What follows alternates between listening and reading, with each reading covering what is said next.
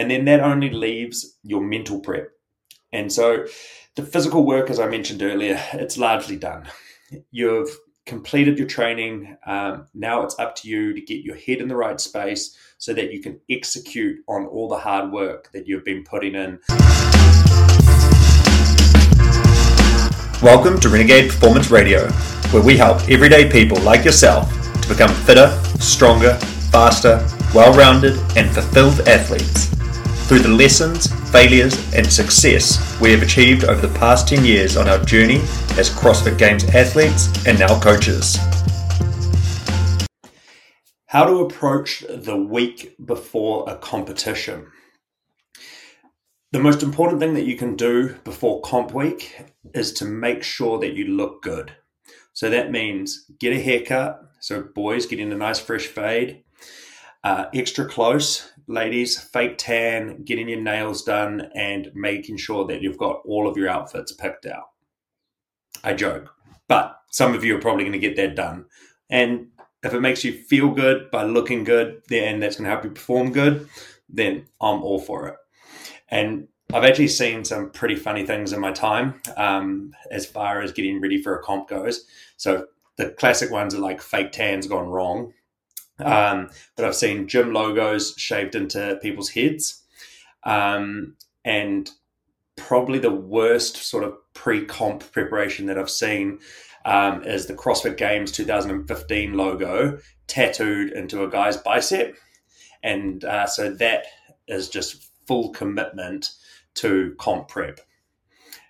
And so, if anyone wants to get the Renegade logo tattooed on their body somewhere that can be seen, I'm willing to pay for that. You heard it here. It's going to be recorded. It's on record. I will pay for the tattoo. But that's not what this chat is actually about.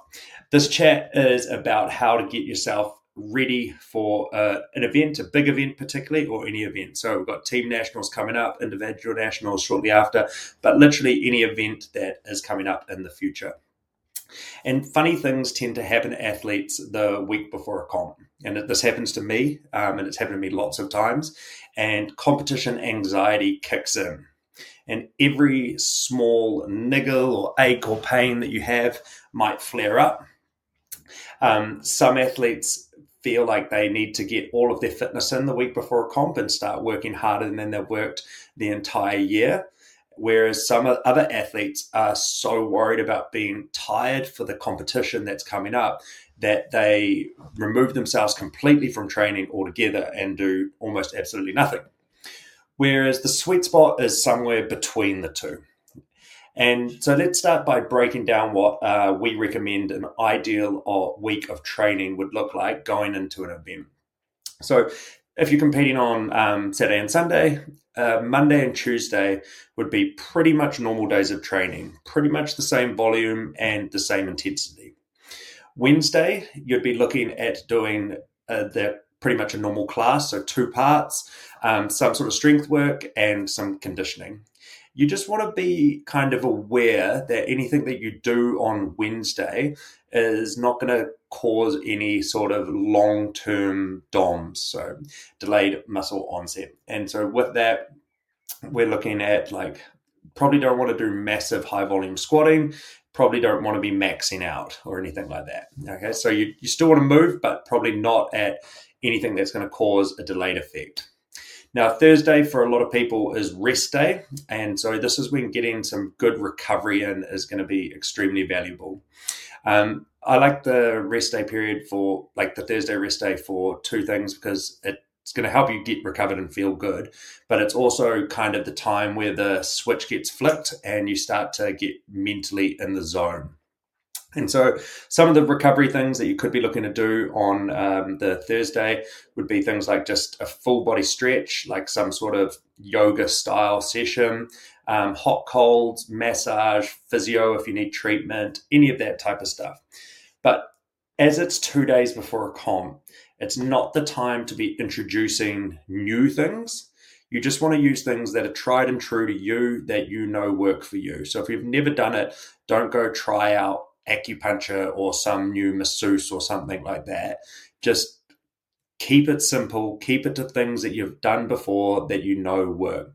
And so, like the basic, most standard stuff um, is just tried and true that works really well is stretching and jumping on the bike a bike for 15 to 20 minutes um, to kind of flush your legs and it's super effective and it's going to tickle the boxes for what you need but yeah getting physio and things like that if you do need it for any aches and pains then highly advisable now friday the day before the event um, this is where we still want to keep the lungs open so if you can get into the gym doing something like a, a light barbell EMOM. Um, and I spoke to Callum about this, and we will post this out for anyone that's doing nationals. But something like a 10 minute EMOM of sort of three clean and jerks at a lightweight for you, so like 50, 35, somewhere around there, um, followed by a conditioning piece of like machine work, for example, like 20, 15, 10, 5, uh, calories on the bike and rower. And it doesn't need to be fast, just general moving, should get sweaty, lungs should get open, and you're just keeping yourself primed for what's coming over the weekend. If you don't have the opportunity to get into the gym, you could do like some sort of body weight version of um, that as well, where, like, for example, um, maybe burpees without a press up and air squats. Um, and so that you're just moving, getting a bit sweaty, keeping the lungs open. And so that there is just going to keep yourself primed for the competition coming up the next day. You're going to be mobile because you would have warmed up and you're going to be feeling good.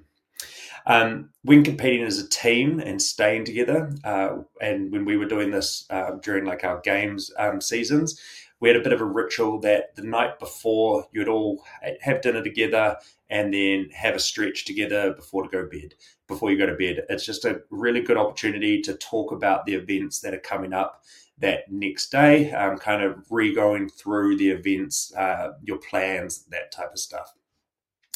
So as you can see, you're all you're training throughout the whole week, but your volume is just decreased.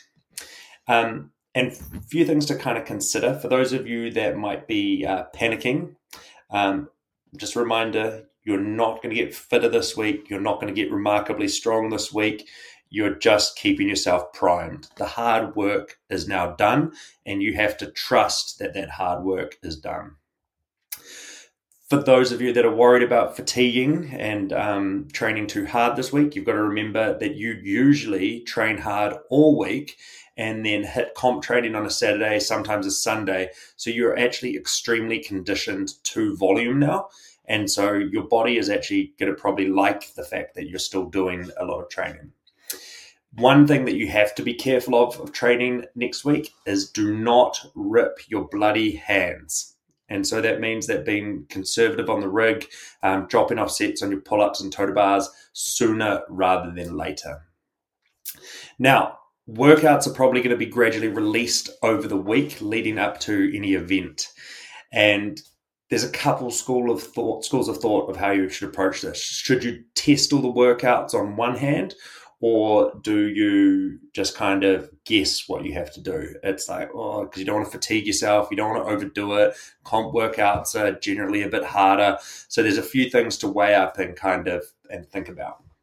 And so, I take it on a workout by workout basis. Um, to figure out whether or not you actually need to test any element. So, when it comes to complicated workouts or strange things that you've never done before or formats that you aren't sure how are going to play out, then that's when it can actually be beneficial to test a workout so that you can see how it's going to play out because you've only got a, if the workouts only come out the week of the comp, you don't really have time to necessarily do the whole thing. So you might only do a portion of it because remember, we don't want to kill ourselves. And most of the time, comp workouts, sadistic comp uh, organizers like to make them extremely hard. So you will ruin yourself if you try to practice all the workouts, especially if you try to practice them multiple times. You're just going to fuck yourself up. So you have to be smart about it. And so breaking it into like sort of bite-sized bits of what the event is like so that you can it can help you with your strategy. And that's what we're kind of looking at particularly in these team workouts like seeing who's going to be good pairs working together on certain things. Maybe it's trying to like just do a few sets of practicing synchro with a partner or something like that on a movement that you might not have done synchro before.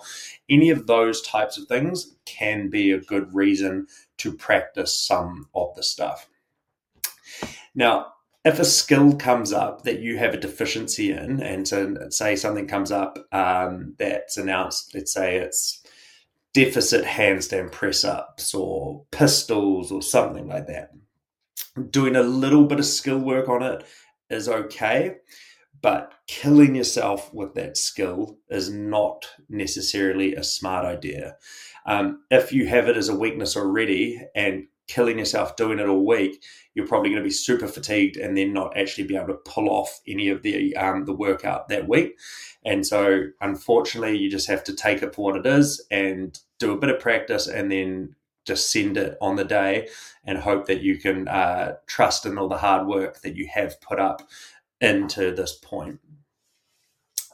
And so that moves on to what can you do to prepare the, for the best of your ability kind of outside of the gym because you can't do everything in the gym because um, you need to stay to a certain degree a little bit fresher and so you need to see what you can do outside of the gym to get yourself as prepared as possible.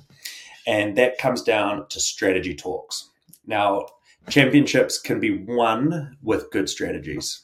And i've spoken about this before and this is when the team with the best strategy might not might not be the best athletes, but you can outperform better teams if you perform your strategy and execute your strategy well.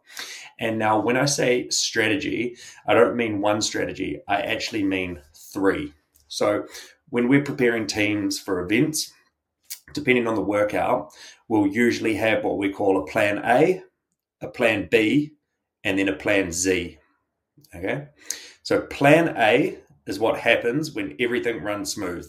This is like the optimal. You're like, everything goes according to plan. This is what we're going to do. Plan B is what happens, what you revert to when plan A turns to shit, which is extremely common.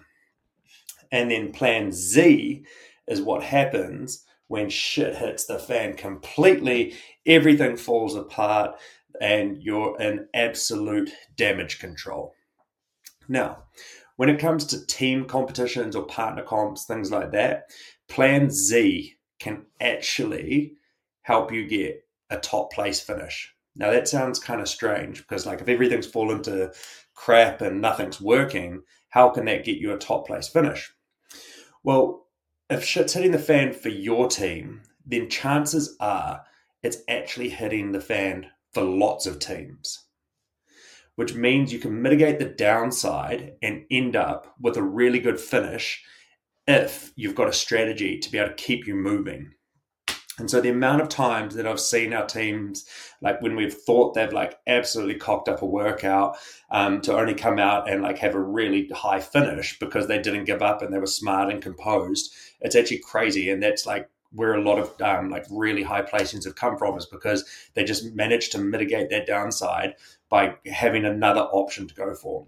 So what that could look like would be your plan A. That's just like, okay, guys, we're going to be doing sets of 20 worm thrusters. Um, and then we're going to be smashing our burpees as fast as we can. Say it's a worm thruster burpee workout. Horrible, horrible. And so plan A is something that will challenge your ability. And you're like, yeah, I think I'm going to be able to do it. I'm going to try. I think I can, I can do it. But then if that turns to crap, then you go, okay, cool. So rather than doing sets of 20, um, we'll drop down to sets of 10. So we'll do 10, we'll have a 10 second rest, and then we'll pick the worm up and we'll go again for the next 10, and then we'll go into our burpees. So that's plan B. So you know that. Rather than you going out there trying to do 20 and then falling to crap and not having another plan to revert to, this is why having those two plans, because then you can go to the team, captain can yell out, we're going to plan B and then everybody knows what that is. And maybe they just have to remind them. And he's like sets of ten. Whoever the captain is shouts out what the next sets are. And then if that absolutely stuffs up, that's when you go, cool, okay, we're going to plan Z and it's we're going down to fives or something along those lines, whatever it might be for the particular workout that you're going to be going through. And you're just starting at the absolute optimal and then you're dropping down to whatever's going to keep you moving because that's what it is. And in these events, particularly the hard workouts that have like really, really tight time caps, like one or two reps can be the difference between like 10 places. And so having that plan to keep you going, even when you think you have no hope in hell of doing well, is going to be so, so important. And with your overall plans for the strategies that you guys come up with for yourself um, in Comp Week, you have to be prepared to have those plans change. Fatigue is going to kick in over the course of the weekend. Potential injury, is going to occur. Um, some people might not be able to perform their their role that they were known for. Maybe the strong guy in your team uh, has a niggle that he can't lift as well. Um, I've been at comps and nationals even where they just completely change the program. Like they announce one workout and then for some reason they might not have enough equipment or something. And so they just change the program. And it's completely different to what you might be expecting. But you just have to roll with the punches and take it with it, take it as it comes. Like that type of stuff, like the injuries and the program changing, that type of things or the equipment being different that's not in your control. So getting super worked up about it is just a waste of um, unnecessary energy. So be fluid with your plans. It's an ex- that's an extremely valuable skill. Now once you've got your plans in place you've done your recovery you've done your prep for the week the next thing to think about is your nutrition. And so with this write yourself a menu, nominate responsibility. Who's doing the food shop? What are we doing for lunches? Um, what are our meals at the event? Please, for the love of Rich Froning, do not eat stadium food. I will wring your neck if I see you doing that. I'm allowed to eat it as a coach, but you guys should not be eating food that's from the stadium because it's just a sign that you are not prepared for what you have signed up for. Now, you've worked hard, don't be lazy, get your food ready. Okay, so now some of you might, um, and I know you guys, some of you have said this to me before, that you don't like eating during a comp. And so I recommend that pre comp that you guys stack up on your liquid calories. Um, you, you over a two day comp, you need to be fueled going into day two. And so that's when your nutrition is going to be the most important. It's important on day one, but most of that work is done on Friday. Day two is where, like, if you've had good nutrition, that's where you can once again surpass other teams because you've put in the little bits of work. And so that means fueling yourself after every single event in some form or another, whether that be a protein shake or getting some liquid carbs in. Um, my favorite liquid carbs are baby food, those little squeezy sachets. You've probably seen a few of the um, more experienced athletes eat them during our um, longer training sessions. They're just a really good way of just replenishing yourself. Um, protein shakes are another just essential one. Um, you can get stuff like Replace, uh, which is a carb drink, um, and that's going to help you um, replenish. It's not going to be enough to completely sustain you, but it's definitely going to help. And so, getting all that stuff don't wait to get that on Saturday morning. Get that sometime during the week so that you've got it ready, you're sorted before you leave, ready to go. On comp day, remember your nutrition should primarily consist of protein and carbs with minimal fats. And so, um, nuts and stuff like that are not a great fuel source unless you're completely fat adapted. And the final thing to prep is really just your equipment. So, um, making sure that you've actually got all of your shit, like your belts, your tapes, your ropes, your grips, and that it's all in good working condition. Um, this is something that you're 100% responsible for yourself and that you've got 100% control of. So, making sure that you're ready in that department. And then that only leaves your mental prep. And so, the physical work, as I mentioned earlier, it's largely done. You've completed your training. Um, now it's up to you to get your head in the right space so that you can execute on all the hard work that you've been putting in the last few months. And so, I once again recommend that you go through and listen to um, the session that I've done on achieving flow um, because that in that session I dive into talking about visualization in a couple different versions. I'm a massive believer in using visualization before a big event um, to help you prepare mentally for what's about to come. It does not guarantee success, it just greatly increases the chances that you will succeed. And so, in a nutshell, the two types of visualization I like um, athletes to use is the movie version. So, watching a movie of you and yourself and your team competing, watching yourself do everything that you want to see yourself do. And this is really, really powerful once those workouts come out. And then the in body experience of what of actually doing the event. What is it? What do you see when you're going through that event?